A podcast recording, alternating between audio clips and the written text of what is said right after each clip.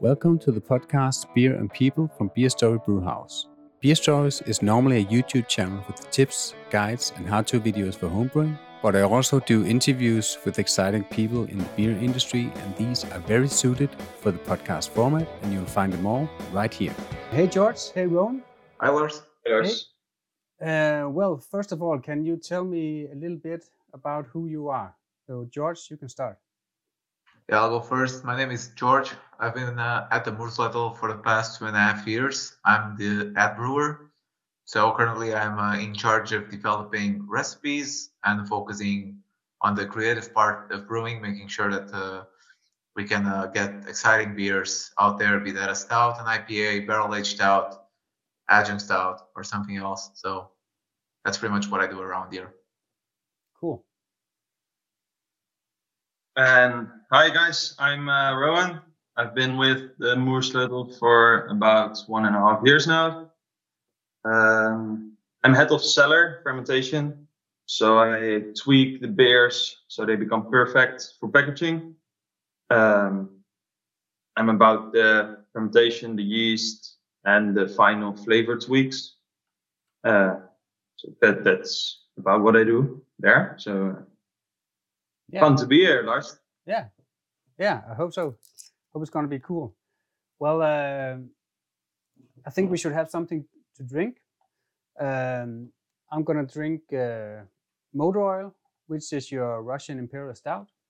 And uh, we're actually going to talk a little bit about this beer and uh, how it's brewed and go into details with this and also the barcode.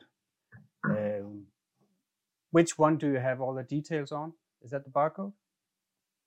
Uh, we got both. We know Motor Oil by by heart. It's one okay. of the core range beers that uh, have been to together with us at the Moersleutel for well ever since we started brewing uh, back in 2016. So it's uh, quite a staple beer yeah. around here. Yeah.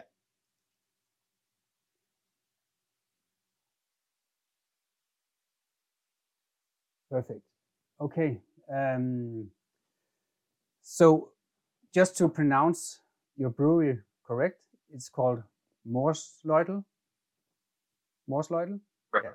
Yeah, yeah. Moersleutel. Moersleutel, yes. Perfect. What defines Moersleutel as a brewery, do you think? We try to achieve perfection in a holistic way, so that never really happens. So we're always trying to prove our beers, but uh, at core, we try to make these big, bold, flavorful beers, which means we take a lot of risks uh, in the recipes we develop, bringing very extreme yet balanced beers. But we're never sh- shy from a challenge. We call ourselves the beer engineers because of the four brothers that founded the company. Uh, all of them are engineers. We actually also run a sister company called Zomerdijk Engineering. That's an engineering company uh, providing solutions for uh, in-feed and out-feed of packaging uh, materials for other breweries and other uh, small companies like ourselves. So we always like to face the challenge and try to come on top of it. So that's why we aim to get these legendary beers uh, brewed. Ah, cool, awesome. Yeah, so let's talk a little about about a little bit about your stouts. Um, what defines a good stout in your mind, an imperial stout? I'll let Rowan take this one first. Um, what what defines an imperial stout? For us, it's uh, always going into uh, one of the most important things is uh, texture, the thickness, uh, but also the the bold flavors, as in what kind of roast are you picking up? How are you balancing the beer with uh, yeast and hops or adjuncts? I'm not sure the yeah, the barcode uh, has an adjunct, I think, Tonka, but uh, no big pastry stouts today. Um, but we're always looking in how how can we balance that beer in a way, even after recipe development, when it gets into tank, when it gets into the bright beer tank, what can we do to make it even pop more? That's the idea uh, in our imperial stouts. Yeah, sure. So, so, so when you make a stout or make any beer, you're not done making the beer just after uh, the, the brewing part. No, the, no. the cellar part means just as much. Or, Yeah, that's a. I'm a bit biased, of course. because I- yeah. I run that department, so it's a. But yeah, I, I think it's very important to look after the, the yeast and the beer. Um, but I also mean like uh, sometimes we have adjuncts in mind that if we do trials, it just doesn't work out. And what defines our stouts at that point is being able to tweak it in a different way to make it the best we possibly can. So it's, it, it it doesn't stop at recipe development and the brew day, No. but it goes all the way to the packaging. Yeah, it's funny because whenever people talk about stouts, we always tend to think about the style guidelines. They were very uh, heavily implemented by the uh, US uh, philosophy of uh, getting into style guidelines. We try to see beer more as a flavor component, like Rowan was saying. So if you look at the traditional stout, it has uh, roasted barley in its composition, and we don't always use roasted barley because we believe to well, we can craft it in some different ways. We don't need to follow those guidelines to make a great stout. And that's the proof that we've been doing hundreds of stouts these years and they all go different approaches and usually they share similarities of course, but Mm. they always have the a soul of their own. Yeah. So you don't have a base recipe that you use for for most of your stouts. Or? No, that would be quite boring. I mean, Yeah. if we had a base recipe, that if we had a base recipe and we just made the same recipe all over again, just changing the flavors, that would be uh, no fun. Yeah. The fun in, in here, it's uh, like cooking. You know, you just get uh, a set of tools and you just uh, combine different flavors. So pretty much all beers that we uh, brew, all stouts, uh, they have different uh, recipes. And I'm being completely honest. Like we try to get uh, adjusted recipe for each of the stouts we uh, brew to make them. Uh, I mean, if we want nutty flavors to go, we'll choose a different base uh, malt, or if we want more dry or whatever it comes to be, we try to adjust it based on the project we're uh, working on. So what about the the motor oil? Um, what can you tell us about that in terms of recipe and how did you come up with the recipe and and is there something special about it? I, I, I don't get that much roasted flavors in this. I actually get more like uh, sweet molasses and I get um I get dried fruit and then maybe a little bit of uh, of coffee or yeah. But it's not that Yeah, so we'll- dry. Uh, not not that burnt Yeah, mo- flavors or roasted flavors. Um, Yeah. As well as uh, eight different uh, malts, if memory serves me right. Uh, we um, do some base malt, um, usually some uh, pale ale malt as the base malt. We uh, layer it up with a little bit of Munich and uh, wheat malt as well to get some complexity on the base. Uh, then we layer different types of uh, caramel and melanoidin the malts. And we have quite a high portion of uh, dark grains, but none of those are roasted barley. I think that's why you don't pick up a lot of roasted note into it, more of the deep molasses kind of licorice uh, notes. That's from uh, black malt, chocolate malt, and uh, specialty. So that's uh, roughly where we touch base on the, these dark malts. All of our stouts are double mashed. I don't want to get too technical, I guess, but uh, pretty much we're just using more grains, less water, trying to get the most concentrated wort possible to increase the OG and therefore ABV as well. But uh, not only that, but to concentrate flavors as well. So everything is double mashed on that purpose. So what what is your water to grist ratio if- you have the a thick mash? It's yeah, it's for about two liters per kilo of grain. Okay. Yeah, That's a thick that's our sweet point. Um, that's yeah, that's a pretty thick mash, and uh, it's our sweet point uh, between uh, the grains quantity, uh, kettle size, everything vessel size.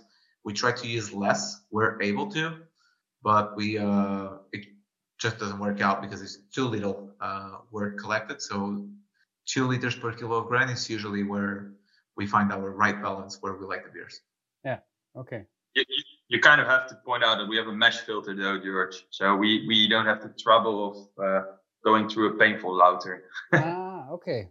So you can almost uh, yeah, you can almost mash flour with that, right? Yeah, Yeah. that's pretty much what we do. Yeah, that's what characterizes the mash filter for Yeah. uh, who's out there listening, as they will might be curious, so it's pretty much a set of plates, um, as if it was a filter, like a lager beer filter, a plate filter, where the slurry from the mash gets thinned out per plate, and uh, that just allows for efficiency to be uh, way higher than a regular lauter. So we're able to aim about 80% efficiency in our stouts. It gets higher with IPAs, but uh, on stouts uh, we get about 80%. But it's not only about efficiency; that's the uh, economical uh, standpoint and viewpoint, but I think more like flavor improvement. Yeah. So we installed the filter at about two years now. I think it's right about two years that we first commissioned the mash filter.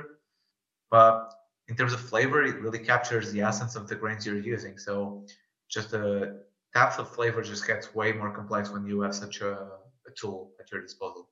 And that allows us to mash thicker and all that. So Yeah, yeah, okay. So you're not using rice hulls or anything uh, in that? No, that's just flour. So we we have a hammer mill, contrary to the typical roller mill, where we do both our roasted and regular grains through the hammer mill. Grains everything to a flour consistency, uh, makes kind of a paste, but uh, the husk is still present, the malt husk. Yeah. And the filter enough is enough to filter the wort. We don't need to add any uh, additional husks anymore. We used to use them. Okay. So are, are you adding uh, because that thick mash and I'm just thinking all the enzymes may have hard to to do their work in such a thick mash. Do you uh, do you add any enzymes to the to the mash? No, we've uh, made some uh, trials, but we uh, see um, a loss of quality if we do exogenous enzymes, so we uh, tend not to use them. Eventually, if we have some um, different grains such as uh, buckwheat, like we've used in the past, or rye, we may get to the point of using it to uh, aid the process, but we usually try to uh, fade away. Uh, it's it's funny that you mentioned the enzymes. It's actually a very good point. Uh, that would usually be a problem, but our mashing system uh, guarantees that the grains and water are mixed perfectly. So during the process of mashing in, you're getting conversion on the spot immediately because the water and the grains are being mixed evenly as they're moved from the grist box into the mash tun. So we've seen uh, pretty good results with the 30 minute mash rest. We don't see a huge difference on going a full hour. So, uh, and we've done thoroughly tests on uh, enzyme concentrations and conversion, and we've been clear so far. Okay. What is uh, in? Do you know the OG in uh, in motor oil? Yeah, it's usually around uh, 30 Plato. Okay. So, so that's uh, 1 120. Yeah, 1 120. Okay. Yeah. Uh, what's the final gravity? Goes to between 10 and 12 Plato, I think. Okay, so Usually 10 30. What's that? 1040 1040? and 1048, something like 1040, 1050, something Okay. like that. Yeah. So it's it's it's pretty high, but it's not pastry stout high, I would say. No, no. It, yeah, it's a really, really good imperial stout, I must say. Um, so what what role does the hops play in this? Because uh, this still it still feels balanced. It's not overly sweet, even though you said it the final gravity is 1040. It's not overly sweet. Um, it still tastes balanced, I think. So what's uh, I'm guessing it's the hops that does that, or what? I think it's the amount of uh, hops. Definitely, we use about, I think, uh, uh, one to ten grams. I can make the calculation here quickly. Like 60 IBU, right? Yeah, it's 60 about IBU. 60 IBU. Yeah. Yeah. Uh, but I think the 60 IBU may seem a little bit low for the beer. That is, if you look at some classical imperial stouts, they usually have higher IBU. Like now thinking of uh, North Coast uh, Old Rasputin, I think it's around 90, for example, one of the classic imperial stouts. Yeah. But I think that uh, the fact we use whereabouts 15% to 20% uh, dark grains, so things above uh, 600 EBC, also imparts a lot of bitterness. Yeah. So we tend to see uh, hops as the only bittering and balancing factor in beer, because that's the majority of beers we drink, and we're think- used to think about beer as a, you know, pale yellow liquid or pale ale or whatever. When you're talking about beer, when you talk about research in beer, no one really touches base on stouts. So I think it uh, plays a huge role in stouts, uh, the roasted malt or dark malts, to balance out some sweetness too. So that's why we're able to, in some extreme cases, to go up to nearly 30% roasted grains Okay. and still have balance, balanced beers. So Yeah. it's in the end, it's all about balance. Yeah. So 30% roasted grains and then almost no hops, or how does that work? Yeah, usually we aim for the same amount of hops. Uh, that's one of the things we have nearly constant Okay. in most of our stouts, uh, except the ones that go full on exploring hops. Uh, we've had some beers, some dark beers that we explore hops a lot, but on a regular motor ale or non-adjunct stouts or some of the pastry stouts, we usually have a pretty uh, standardized hopping rate because we know it just works to our profile. Yeah, cool. Um, what kind of hops do you use uh, for bittering? Is it in? Uh, is it- Uh, Mag- Mag- Magnum, it's the Magnum, one. okay, we- yeah. yeah. yeah. So you you're not using extracts for bittering. No, No? we uh we use them for a little while just to trial with them, but uh, we think that uh, using actual hops, so there's a lot of things that uh, you capture from the hops that help get more uh, depth and complexity to a beer, Okay. uh, be that a stout or an IPA. So we've used extracts, but I think those processing aids they are just processing aids uh, with the expense of flavor, and we like flavor, so we like to keep the real stuff around. Yeah, awesome.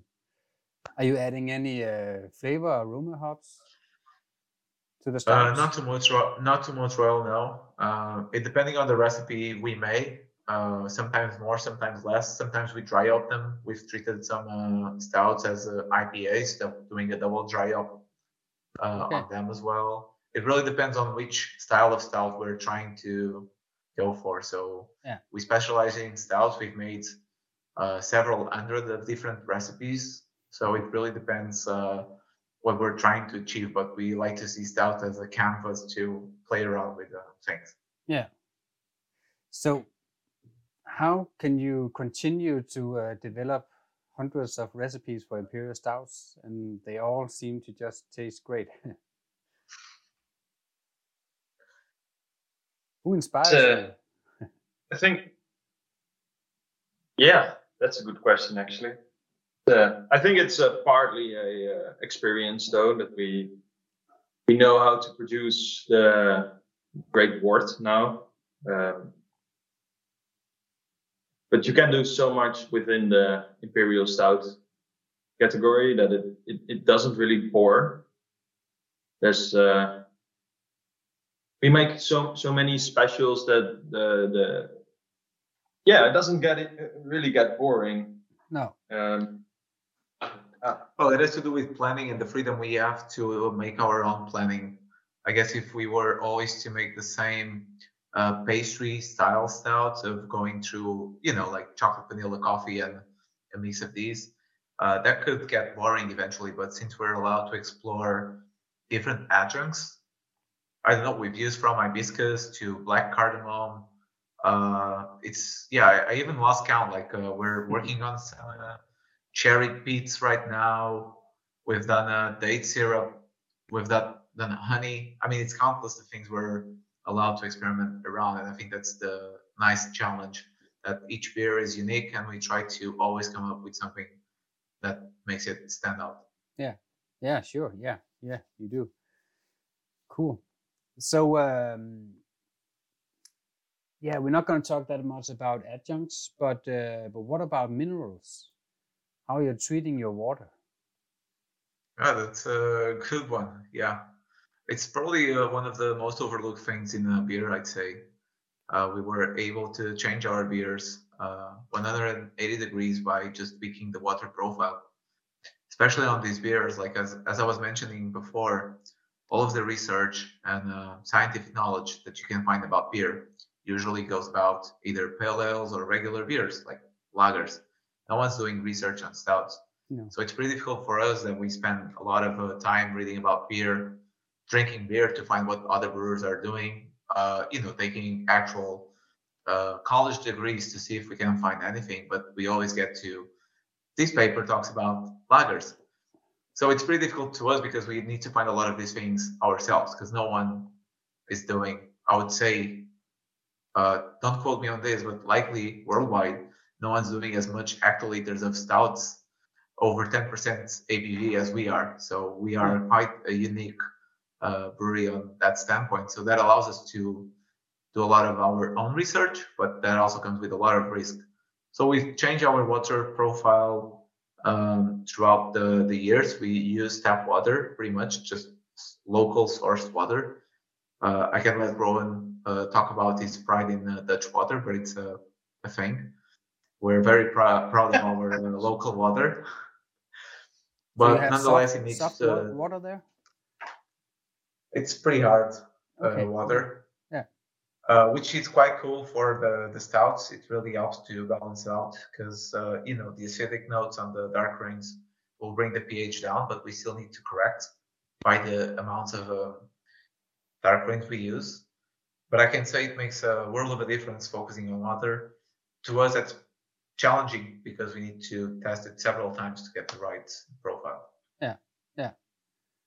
So what minerals do you add to it? Uh, yeah, is it uh, calcium or chlorides or, or what are you focused on? Do you want to go, Rowan? Do you know them by heart? Um, usually it's calcium. No, it's not calcium chloride, right? It's uh, bicarbonate and the slaked lime. Right now, we switched it around a couple months ago. We uh, do for certain beers certain water profiles. So I think where it started was the British Stout a couple months ago. We started using uh, lime instead of uh, calcium carbonate. Okay. Instead of uh, it's so- very- sodium, sodium bicarbonate. That's Sodium. And um, slaked lime, it's uh, calcium hydroxide. So pretty much you have, you want alkaline stuff to balance out the uh, acidity in your dark grains. So you maintain uh, the desired mash pH. But the thing is, all of these things they are uh, flavor compounds, so they can uh, impact your beer. Maybe if you're tweaking with a a tiny portion you want too much, but uh, we need to add them in quantity because we're dealing with a lot of these dark grains and a lot of cereal. So we can have an impact in the flavor. So depending on each recipe, we try to adjust the water profile to uh, aim it uh, where we want it to be. So for some beers, uh, if you're looking for uh, additional body, for example, you use some calcium chloride to get some more body. You may use some magnesium sulfate or calcium sulfate to enhance uh, hops and bring out some bitterness and provide some drying to beers. Uh, some other beers you may use sodium bicarbonate to get a more round flavor because it has, as the name suggests, sodium as in content of table salt. So that brings a more round uh, flavor enhancing perspective. Uh, if you're doing like a Baltic porter, for example, it's something softer that's uh, well fermented with the lager yeast, so the old profile just cleaner. And then uh, we may use the calcium hydroxide, the slaked lime, because that one just uh, imparts kind of a smoothness uh, into the beer. So we tend to adjust our mineral additions uh, depending on what we want to get. We also do multiple different of the minerals, right? Because if you go very high on one of the minerals, you uh, pass the flavor threshold, and uh, that would just get nasty at some point. Yeah. So it's uh, it's the same as uh, sweeteners. If you combine sugar and aspartame or something, uh, you get one. If you do both, it's great because you're both uh, below the uh, threshold. If you do a lot of one, you uh, you get above the flavor threshold and you get a tang or a uh, weird sweetness. So that's what we do with the salts as well. It's uh, it's tweaking all the time, I would say. Yeah, cool.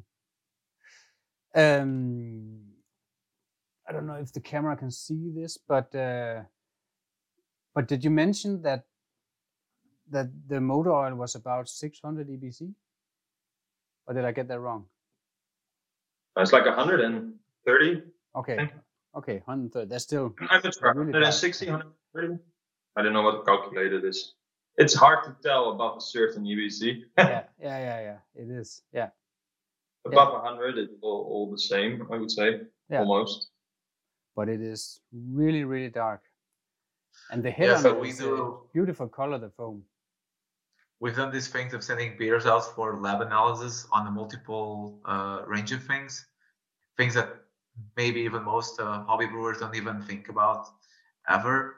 But the one thing we never worried about was uh, EBC because all of our beers are kind of black. Yeah. So not all, but you know, all the stouts get to a point where they're black. Uh, we don't even bother trying to figure out the exact uh, No. EBC. So No. So when you're such a dark beer, um, is there a lot of uh, carafa or huskless grains in this, or, or or why is it not more roasted than than it is?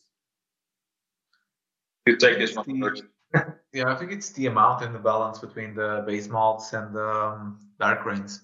We don't use uh, Carafa, so we don't use any German malts uh, except for the Melanoidin, which is not even a Weyermann sourced. It's some other uh, maltster. Um, we uh, well, we don't use a specific uh, grain provider, so we like to make our life more difficult and the logistics more difficult. So we just buy uh, malts everywhere because I think I mean, caramel malts, it's perceived as being one, but if you buy it in uh, England, Germany, or Belgium, they're widely different. Hmm. So depending on um, the profile we want, we may switch them around. Montreal is mostly uh, Belgium uh, malts because that was what was available and proximate to us at the time. Uh, and we still uh, stick to those uh, grains. But for some other beers, we use British ingredients, German, whatever it gets to. But I think it's not as much the grain itself, but the balance between the caramel malts, which is also high in par- percentage when compared to base malt. So we don't use much base malt. That's what I'm pretty much saying. Okay. How much uh, how much caramel malts is in this one, and how many roasted malts? Oh, I'll try to say this by uh, heart. I'm looking it up. I'd say uh, less than 20, but close to 20% on uh, roasted grains. Okay. um, and about 30 Ten. some percent. I think it's like 10 ish. No, 20 percent. Everything that was supposed to go through the roller mill that goes through the hammer mill. Chocolate rye, special B, and both M roasts. Oh, I thought we were talking about caramel. Yeah. Also. yeah, that. so roasted, yeah. roasted, roasted is uh, 20 percent and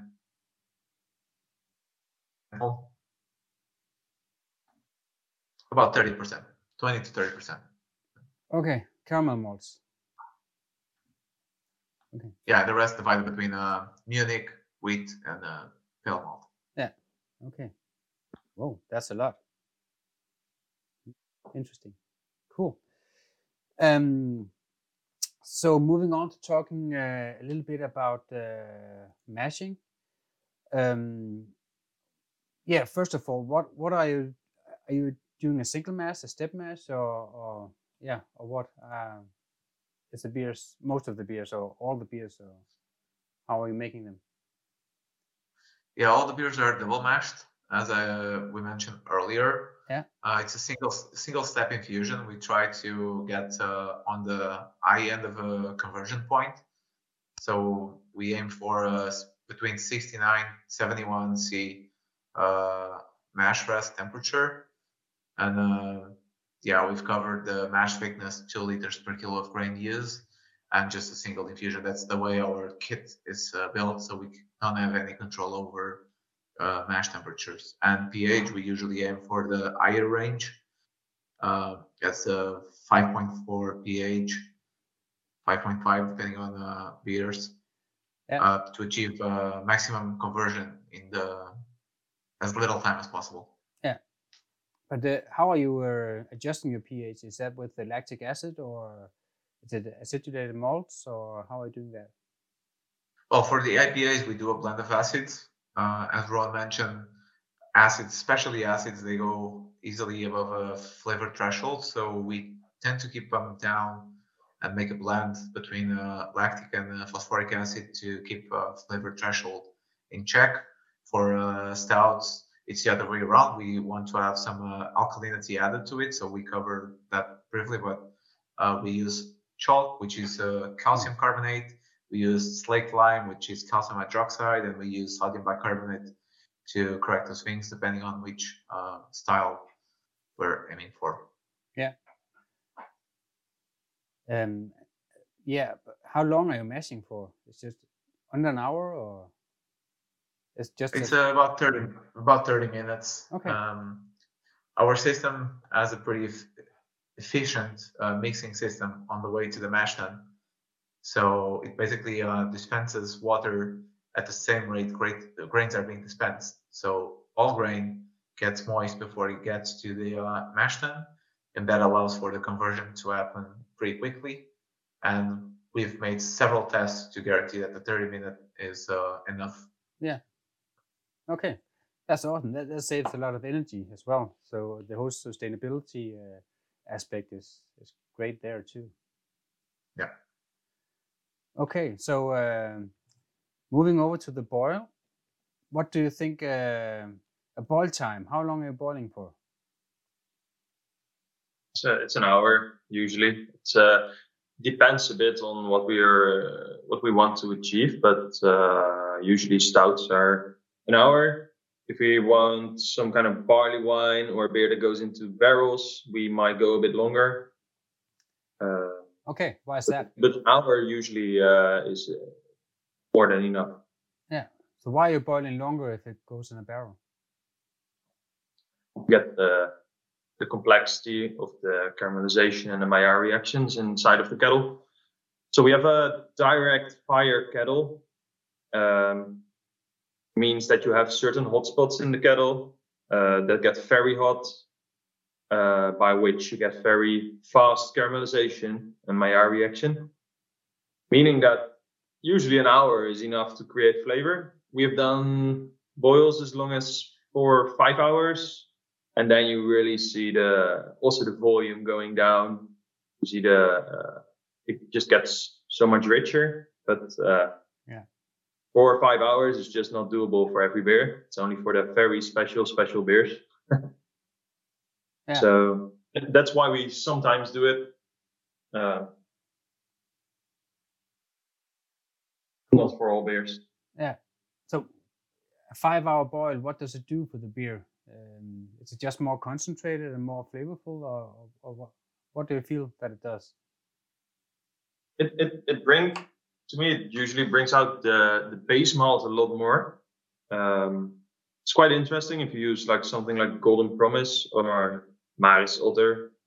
Um, you really get more breadiness, uh, some caramelization on the on the on the breadiness, mm. um, toasty, yeah, just it gets to a next level, I would say, right, Jorge? You experiment much more with this, but uh... yeah, I quite like the long boil uh, approach. I know we've made some uh, pretty cool beers with it. Recall, especially on the barley wine side. I think we're still yet to try on a long boil. Uh, when I'm saying long, I say like five, six, ten hours, like an actual long, long boil. Yeah. We still are to experiment that with the stout the most we've done was I don't know four five hours on the stout, but we're planning on sometime this year to get onto a long boil, make a triple mash kind of beer um, for some special. But for the barley wines, we do a lot that really contributes flavor. It's difficult to explain because we've made the same recipe with and without a long boil, and it just transforms the beer completely. I know it sounds like a bit crazy, but if we, it's not only sugar content it's also flavor development because we can make the same beer by just adding sugar or just adding more grain and you can get the same 30 Plato for a barley wine but if you achieve those 30 Platos by boiling they're far more complex than achieving the same 30 Plato by adding sugars or grain to it So there's something definitely that uh, boiling for long uh, periods of time that does to the beers, and I think it's a way, a great way to achieve uh, great flavors for some of these uh, thick big beers. Yeah. So I've heard of breweries uh, doing a boil for 24 hours. Are we going to see that uh, anytime soon from you? maybe, maybe if management allows me. Yeah. But, uh, I, I want to. Yeah, cool. Do we have any wort left by then? Our our kettle is far too strong to, to do something like that. Our kettle is oversized. I, I have I have a plan. You gotta trust me on this. cool. So, are you making any additions other than hops to your boil? Are you adding any sugars or are you adding any, uh, yeah, something? We do Whirlfloc. Yeah. Uh, just processing aids. That's all. Whirlfloc, some yeast yeast nutrients. Yeah. Uh, that that's Okay. that's it. I think. Yeah. Sometimes a flame out of hops. Uh, yeah. Cool. Yeah, I guess only spices if we're doing uh, uh, some beer with spices. I know we've done a Nordic Star two years back for Christmas. We've done um, uh, one that tastes my Yule log last year for Christmas season. And the beers where we use spices, we usually tend them to use uh, hot during Whirlpool, but often we don't do great additions during well. Okay, cool. Okay, so moving on to uh, fermentation. Um, how how are you cooling uh, the wort down? Uh, is that a, a plate chiller or? It's a yeah, it's a pretty big plate chiller. Um, usually do the we need like we needed like 30 minutes between 30 minutes and an hour to get the whole kettle into the fermenter. Okay. Uh, How how many liters is one kettle? 2500 so 25 liters Yeah.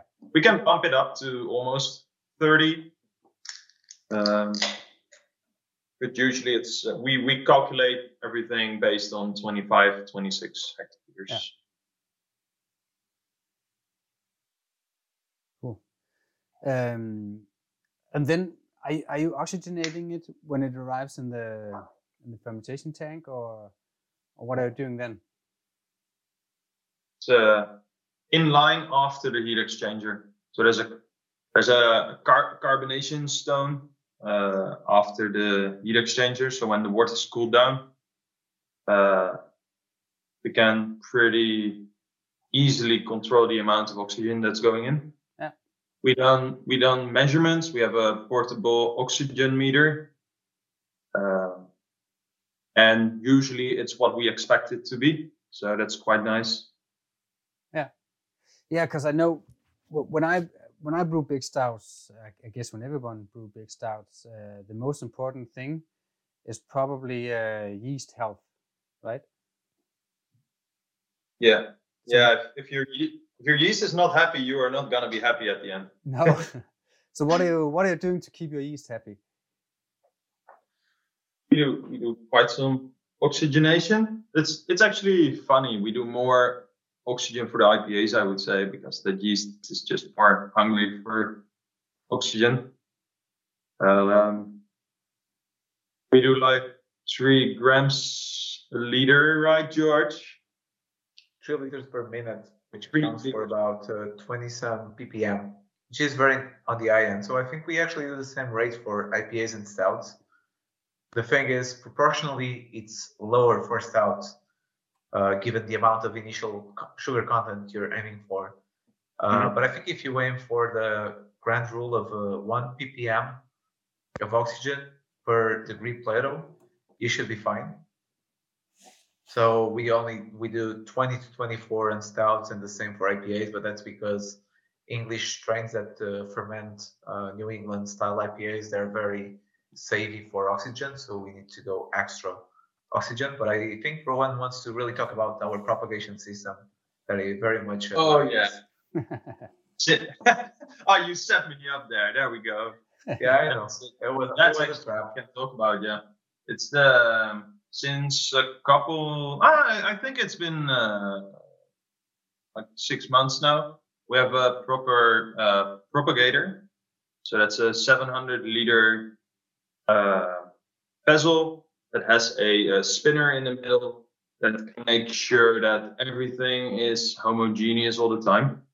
Um, we have a automatic oxygenation system, meaning that there is a pulse going every five minutes with oxygen.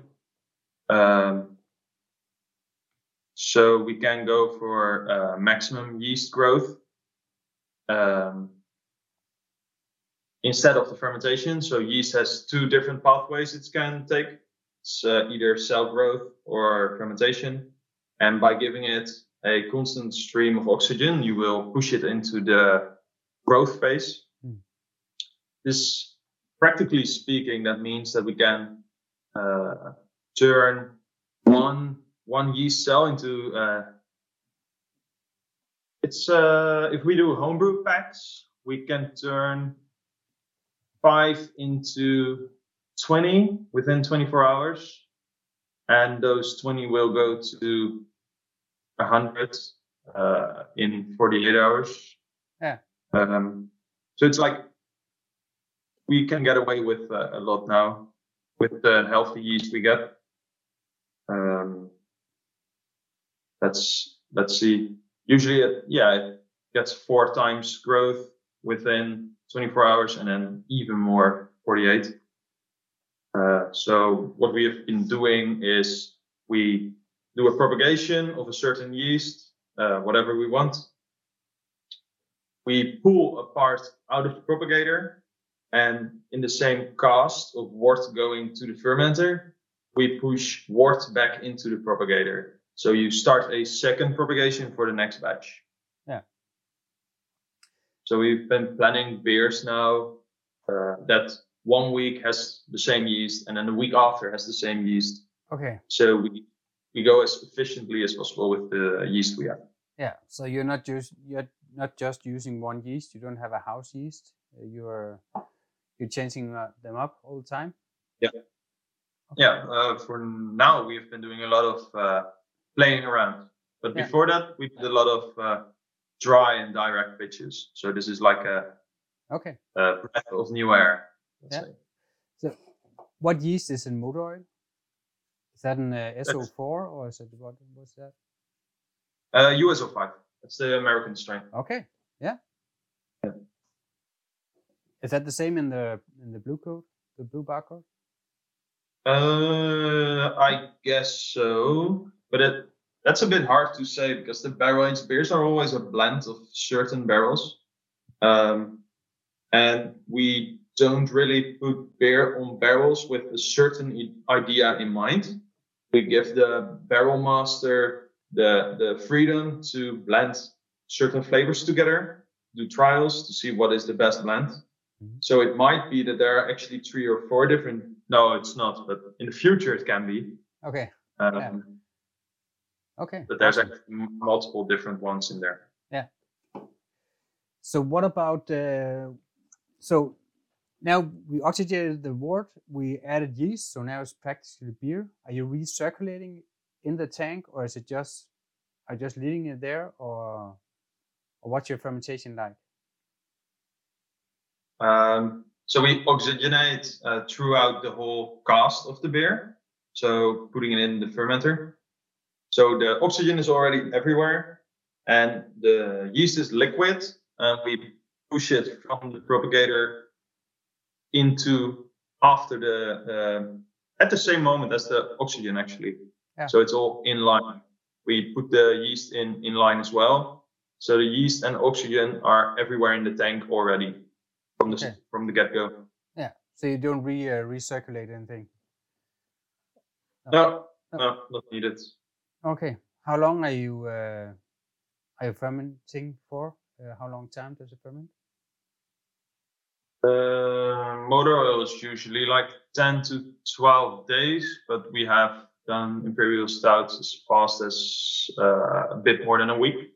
Yeah. So like seven, eight days. Is that active fermentation or is it with a VDK rest? Um, we usually don't do a VDK rest. Yeah, we do. We don't do a test. We do a rest. So we go up in temperature. Yeah. Okay. So we When get ramp- it to When are you ramping the temperature up? Is that when you are uh, just about hitting your final gravity, then you ramp up the temperature, or how? Um, it depends a little bit on the beer. Um, if we want to make, if it's a yeast strain that throws a lot of esters, uh, we want to make, and we don't really want the esters.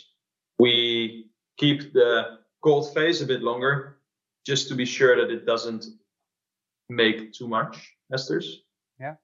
Um, because it's a very stressful environment. Those beers, it's uh, usually like 30 Plato or more. So if you go too warm in the beginning, uh, your yeast will just start to die at some point. And Yeah, yeah, yeah. And it would also. What's your opinion about? Uh, because in my experience, if you have, um if you're making a strong stout or strong beer, um, if you start fermenting at a high temperature, you will get more boozy notes in the end. If you Yeah. start low and then ramp it up just slowly, you'll get a more, uh, yeah, just a fuller beer and, and no booziness. Uh, what's your experience with that? So yeast usually makes the esters in the first three days of fermentation. Um, so that's why we always keep the beer at a certain temperature for three days. And then depending on how sure we want to make that the esters don't go out of hand, uh, we let it go. Yeah. Uh, it's like a saison, saison kind of thing. At some point, you start low and you just let it free rise to 24, 26. Okay, so you you you're not cooling it down at all. You're just letting it free rise. We hold it at uh, at a s- at first temperature, so that's usually either 19 or 21. It depends a lot on what yeast you're using. Yeah. Can be 15. So primary fermentation temperature, and after three or four days, we uh, let the cooling off, and it will rise on its own to uh, 24 or 25, and then we cap it again because you don't want to go higher because Yeah. the yeast will kill itself. Okay, awesome. So you, what about the VDK rest? You say you don't really, you're not concerned about that, or so you're not concerned about off flavors in that way? Is that because you have so much control over your the, the initial fermentation, or because usually I, my rule of thumb is if you uh, have an active fermentation in five days, you have to give it five days uh, for a VDK rest. We uh, give it a VDK rest as long as the beer needs to get stable. Okay. So we just let it. Uh, so let's say we have we have uh, imperial stout that starts at 19 C. Um, after three days, we let it go to uh, 25 or 24, and then we just keep it at that temperature until the final gravity is stable, and then we crash it. And in our beers, you will not if there is any diacetyl left, you will not taste it because there's so much going on. Yeah, yeah, yeah. You're probably right. What's your In take? IPAs, you have to be more careful. But Yeah, yeah. Okay. So in, in stouts, it's not that uh, big of a deal. In uh, in IPAs or other beers, is more of a big deal.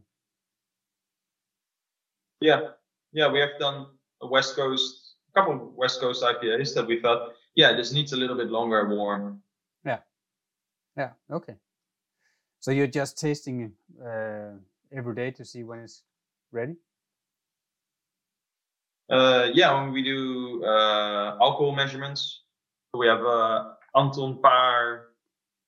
Yeah, it's an Alex 500, but it's it's like an Alcolyzer, so you can very um, precisely measure uh, the gravity and the alcohol, Okay. meaning that we can very precisely say when the beer is stable, when it's done. Yeah. And then we just cold crash it and uh, go from there. Okay. So what's uh, what's your take or what's your opinion on adding uh, muscovado sugar or any other sugars in the fermentation? Are you doing that? I Want to do this one, Jorge? You've been silent for a bit. I'm sorry. I, I got on your rant on yeast. it's just you set you set me up, and there I go. yeah, I know, I know. It was a trap. I was setting you up for a trap. Uh, no, I took some time to get some answers uh, out at Yeah, the that's awesome. So, um, yeah, I I was just uh, entertained by listening to you. No, I mean the sugar addition. Uh, we do use sugars. There's no point of uh, not saying we don't use sugars. I mean, we brew these 30 to 40 Plato beers, so we obviously end up using some sugars. We try to use mostly uh, maltose uh, syrups whenever we got to refer to those. Uh, but we also see sugar as an as an ingredient. Uh, that's fun because most breweries would just look at sugar as a way to get to a, a mean to get to an end. But we've used a different range of uh, sugars. We've used uh, Muscovado, for example, to impart some more of the caramel flavors. We've used Belgian candy syrup just recently to brew a Belgium-inspired uh, stout. We use maltodextrin to get some uh, uh, thicker backbone. Uh, we don't use any lactose. That's something we've uh, stopped doing over a year ago. Yeah. Honestly, that's just a philosophical standpoint on a sustainability sustainable aspect, and also because of sustainable on the beer itself. We've seen some of the beers they don't age as well when they have lactose in it, so we just stopped using completely okay. because we like our beers to age better as fast as possible. Um, Muscovado we've used a few times. We've used some uh, other darker molasses uh, style uh, sugars, uh, but we use them during fermentation if needed. We use them uh, during boil if needed. We've used them after the beer is actually done and right about to be packaged. So we don't uh, pasteurize any of our beers, but you've got other means to stabilize. And most of all, we also centrifuge uh, our beers so they're free of yeast and uh, particles. So we get some, um, we can ensure some stability on the product. And we've added some uh, post fermentation sugars as well to uh, capture, better capture the flavor. Um because if you add the sugar, sugar during fermentation, I recall we did uh, maple syrup once uh, and we did like 10 or 15 percent of the whole recipe was maple syrup something that was just uh, finan- from a financial standpoint just not uh, reasonable Mhm. and the beer had no uh, maple flavor even though it was like 15 percent in there so we have then used some maple uh, syrup post fermentation to capture better the flavor of maple syrup so it really depends on what you're trying to get again Okay, so you actually have tried to back sweeten with maple syrup because you centrifuge and all the yeast is gone, so you can actually back sweeten it. Okay. Yeah, Yeah. that's interesting. We, you can also freeze still a beer like we've done in some of these beers. Yeah. I guess we can uh, leave that uh, freeze distillation process for a second uh, uh, opportunity, but it's something that we also do around here to concentrate the alcohol content that also creates stability Okay, uh, in your products. that's a huge amount of beer to freeze distillate. Yes. yeah. Okay. So what about pH in your? Are you are you worried about the pH going into the fermenter? As a checking mechanism, yes, it's Yeah. checking if the batches are reliable. I would say Okay. So it's just not so much, not so much on the pH before fermentation. We have dialed in the pH pretty well right now. Yeah, so we've tried to adjust that. So there's a lot of brewers that tend to brew by numbers and not a reference to the brewery, just actually brew by a technical standpoint where you read that your uh, post-boil pH should be comprised between 4.9 and 5.1 uh, pH. And uh, they go to the extent of adding extra minerals to it to just make sure their wort is within the guidelines. We've tried that, but since we run this uh, direct fire kettle, our pH is usually on the lower end at 4.7 to 4.8 uh, post boil because it just caramelizes a lot and brings a lot of the well caramel as low pH brings out some of these acidic compounds that bring down the pH. Uh, back in the past, we tried to adjust that to uh, you know play by the book and make sure we were within standards but more and more we're trying to just uh, let the beer talk itself and uh, make these decisions uh, flavor driven Okay. and not as much uh, data driven so we tend to just let the ph If it is 4.6, sometimes happens. Uh, going into the FV, we just let it be. And usually the final pH in a beer, and Rowan, correct me if I'm wrong, but I don't think I am. The finishing pH in beer is not related to the starting pH before fermentation. So oh. it doesn't mean if you if you start low first out like 4.6, 4.7 sounds super low because your finishing pH should be between 4.2 and 4.5. Yeah. So 4.6, 4.7 sounds to be super low, but what we see it's uh they're not correlated uh, most of the times. Okay, so where are you ending up? Are you ending up at around those 4.2 or 4.5 or what? really depends on the on the beer and the yeast. I would say mostly depends on the yeast and if you're doing any dry hops. Yeah. Um, but yeah, you, usually we get our imperial stouts between four four and four six. Okay. Uh, that's that's normal. We are not worried that um, if it is lower, we will probably look into the process if something happens. And the same if it's higher. Like, uh, did we use any adjuncts that uh, increase the pH significantly? We, we have seen some beers that go that you, as high that you almost get uncomfortable, but not really, because uh, there's so much alcohol. It should be fine. Yeah. Okay, so you, you're not adjusting the final pH. You are just taking a measurement to see if it's uh, actually just in the ballpark, or, or or you hit your target number and you don't adjust it. Depends. if there's something wrong, you will take a look at the process instead. No, we, we look at the flavor first and then check the pH if the pH matches the flavor. So uh, usually if you have a lower pH, you will get some more in stouts roasty notes, some more uh, sharp notes. Uh, and if you get the pH higher, it will be more round, uh, sometimes chalky. So that's another thing to watch out for. Um, but if the flavor lacks something, pH is usually one of the things we look at to tweak. But uh, we don't do a lot of that in stouts, though. Uh, okay. Yeah. Okay. So uh, yeah, basically that was yeah. We went through the motor oil. Um, let's talk a little bit about the barcode because that's a that's a barrel aged beer. And uh, what are your thoughts on barrel aging in general? Because uh, again, like just like the imperial stouts, I think you're one of the best breweries uh, in Europe to to barrel age beers. Um, so so what's how do you select the barrels and what's your philosophy behind the barrel aging? So, shall, shall I take this one, Jorge, or do you want to take this one? No, I'll, I'll go this one in memory of our dear colleague Michiel. So uh, Michiel is our barrel manager. He takes great care of the barrels.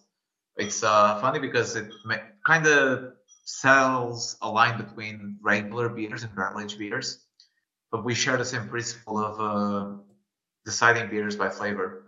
So while most other breweries they just uh, decide they have this uh, brand that should go well into a barrel. They just make the same beer, put it in a barrel, and magically hope that something nice comes out of it.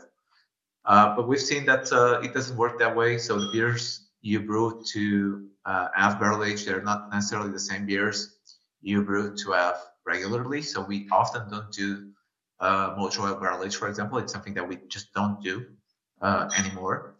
So our current approach with most of uh, the barrel aged stouts, we just uh, get a base stout brewed, and by base I mean 40 Plato, between 35 and 40 Plato, so a bit higher than the regular beers. Uh, there we use some unfermentable sugars to make sure uh, they withstand enough body to go over the aging process, which we've seen that tends to try drive away some body and some uh, mm. depth from these beers. So they need to be really thick and creamy going in. It's quite fun because most beers that go into barrel aging are borderline drinkable, as in they don't really taste good, but when they came out, they're insane. So uh, that's kind of the funny thing about barrel aged beers. Um, but we just make that beer usually also more bitter, a bit more roasted malt. So just everything but more to achieve uh, that intensity. But we don't we don't have a goal in our site. So we don't make a recipe saying we're going to use marshmallows. We don't make a beer saying we're going to use coconut. We have the barrels and we can make a wort that fits those barrels. So let's say you have a port wine, for example. Uh, port wine carries a lot of these uh, cherry uh, notes to it and some acidity. So for those recipes, maybe we get some uh, more uh, dried fruit, like specialty uh, malts that will and dark roast caramel malts that will enhance those prune plum-like flavors that will pair well with the cherry notes from the port barrel. If we have some bourbons, maybe we go for a plain base where we just focus on a lot of caramels to capture a lot of that coconut vanilla you get from bourbons, and so on, so on, so on. So we try to have a palette of uh, elements in our uh, barrel uh, warehouse. We keep about 260 barrels these days, so quite a lot. It's quite a lot of space to manage, uh, and quite a lot of barrels to taste as well, which is good, but takes a lot of work. So Michiel just goes around every other week with a tasting uh, set. So we try to, uh, after, so we have a schedule, a pretty elaborate one that after six months we start testing out the barrels. Usually less is better for barrel aged Scotch. So, or for barrel aged beers in general. When you see three years, I tend to frown upon. I think the sweet spot's about one year old barrels because you still have uh, beer flavor and some of the uh, barrel flavor in there. Uh, but Michiel just goes around collecting uh, tasting notes on those barrels. And we try to rate them, see which ones are aging and performing better. And uh, then, depending on the necessity of projects, we'll uh, assemble some of these beers. Some others get picked for the indulgent for our guild membership club that every two months as a exclusive release of a barrel aged beer no items, just a pure stout and barrel. Uh, but it's a lot of work trying to figure out how these uh, pieces fit together to make the puzzle. For example, if I tell you that uh, in a session we have uh, six beers, three beers clearly stand out. They're the best out of the six individually. And any sane person would think that uh, the three best, when combined together, would make it even better. That's just logical reasoning. But the funny thing is, if you mix up the three best barrels that we have on that session, it does not always mean that it's a better beer. We've seen cases where the combination of three great beers turned out to be a bad beer. I'm not sure how this is possible, but that's why we have to make these decisions flavor driven and not necessarily just randomly pick them. So sometimes the not so good barrels on their own, they will impart some flavor ranges to the best beer we have, and when combined, it gets something amazing. So, uh, great props to Michiel. I'm not sure if he's uh, around, but uh, he's doing a lot of this uh, boring work to find the the right combinations to make it really work. The same with adjuncts, and after we have the base blend, we uh, make a sample and analyze if if and what adjuncts are suitable to the beer. Okay, yeah, awesome. So so basically you're yeah, I, I heard that before. If you're gonna barrel age, you need a thicker beer. So uh, yeah, and then you're you're actually dialing in your recipe for each uh, barrel. Um, yeah, I think that's awesome.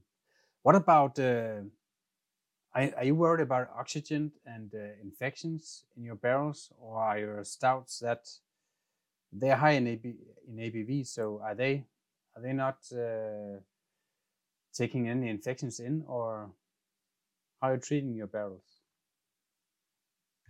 So um, usually we get our barrels pretty fresh, meaning that they still have liquor in them. Uh, meaning that they still should be sterile. So sometimes we roll them around to make get the liquor everywhere but uh, usually our beers will also take care of it. Um, and oxygen, yeah, yeah, we are quite concerned about it because if you put a a uh, imperial stout on barrels and uh, you keep you, you keep the headspace in the barrel like this, you will end up with uh, soy sauce. Okay. Uh, that's the oxidation effect of uh, on imperial stouts. Uh, usually gets uh, soy. Mm. Um, so Michiel uh, tops them off several times. So he, he does the first round and uh, fermentation makes CO2. So you usually have a bit of foam on top, um, which will collapse over time. Uh, so he puts an airlock on it and then puts a little bit more beer in there just to make sure there's no oxygen in the headspace. But the micro oxygenation uh, by the wood, we are not concerned about. That's so little that it's usually the right amount we want to have because it also contributes to uh, the beer complexity at the end. Yeah, exactly. It's, it's part of the flavor, part of the barrel aging. Yeah. So wh- what about temperature? Uh, do you keep the, the barrels in a cool storage uh, facility, or is it just in the in the, in the warehouse, or, or how? It's in the in the warehouse, so it's open to the changes of season. But it actually helps the barrel aging process, I would say, because wood expands and contracts when it gets uh, warmer and colder, meaning that you get a faster uh, interaction between the wood and the and the beer. Okay. So I think you should not keep your barrel in a climate controlled room No. because it will just slow down your aging. Okay. Do you agree, Jorge? That's uh Yeah, I think you're right. I mean, if you have in a climate uh, controlled room, you can actually control climate. So you can, you can simulate the seasons. But I do agree that uh, the seasonal rotation helps with barrels. I think Netherlands being a naturally uh, off cold uh, country actually helps. Uh, back my days in Portugal, you'd see a much faster aging uh, because the weather was just uh, warmer. So aging at 30 degrees Celsius will just uh, accelerate the reactions. So if you're able to go a little bit colder and some changes, you can uh, better find the peak point of taste in uh, each of uh, your barrels. Cool. Do you have any favorite barrels? Uh, any favorite companies you get barrels from? Well, companies exactly, I'm not sure who we work with. That's uh, more on uh, Michiel's uh, field of expertise. I would say that bourbons are uh, just a natural fit uh, Yeah. for stout. Yeah. They're Yeah. just a natural fit. I mean, I really like rum, but that's because that's maybe the only spirit that I actually care for. Okay. So if I have to drink a spirit, that's the only one, or a spirit neat with nothing added. It's the one that I enjoy the most. I'm not much of a whiskey or bourbon guy, but I think in stouts they uh they can they can be pretty nice if they're worked well uh nicely. Like the beer uh you have there, the barcode blue, platinum and blue. It's a bourbon and rum uh barrel age. But I'd say bourbon it's just a perfect fit for uh, stouts. Yeah, yeah, it seems to be a popular choice. Yeah. Cool. So I quite like the tequila as well though. It's like it gives a punch. Tequila is like pure when it gets back into the beer, it's like a booze punch, which is can really help the balance in a beer sometimes, but. Yeah. It's from bourbon, tequila. Yeah. Um, so what about uh, so now we got the the beer in the barrel and it's done. So it's time for uh, it's time for getting it in cans or bottles. Um, what what's the process there? Um, is it going back into a tank to carbonate, uh, or, or what are what are you doing? And what are you measuring? Are you measuring pH again, or is it just going on bottles? Yeah, so usually uh, Michiel does trials first uh, before we put something back in a tank. So he uh, uh, trials what barrels needs to get into the tank, and then we um, uh, get them in the bright beer tank. we send a sample to the lab because we care a lot about uh, not exploding our cans or bottles. um, usually, I think on barrel aged beers we never had a contamination, um, but it's something to keep in mind and always check because problem can be in a very small corner, I would say. Um, so we get it into the bright beer tank. Uh, we carbonate it and then we taste it from the tank. And then we decide if it needs something else. Um, okay. Can so- be a mineral addition, can be acid, can be uh, uh, like the beer you are about to taste. I don't know if you cracked it yet, but uh, No. the the barcode. I think we thought it needed some some spice, some nuttiness, uh, maybe towards cinnamon, and that's exactly what Tonka will provide. Because it, that's the one with Tonka, right? The Tonka rum and bourbon. Yeah. Yeah. Okay, So then we you, decide- so you actually add some adjuncts uh, right there after the barrel aging in the bright tank. If needed. Yeah. Okay, cool. Yeah. If, yeah, if- the adjuncts are always post barrel aging and not before barrel aging. Oh, Yeah. yeah. Otherwise, it gets uh, any oxygen will hurt adjuncts even more than the beer. So Okay. Okay, cool. Yeah, well, I guess that was uh, all my questions about the process. So, um, so now we're getting into the glass. So, what's the best way to drink an imperial stout in your eyes? What's the temperature like? What's uh, what should the glass be like? So what I, what I learned was that the temperature of the stout should be the amount of alcohol that's in there. So if you have a 15 uh, percent ABV stout, it should be 15C. Yeah. I like them a touch colder than that because our barrel aged beers are usually like uh, 14, 15, 16 percent alcohol. Um, like 12C, I think is nice. Uh, for the glassware, Jorge, what would you recommend?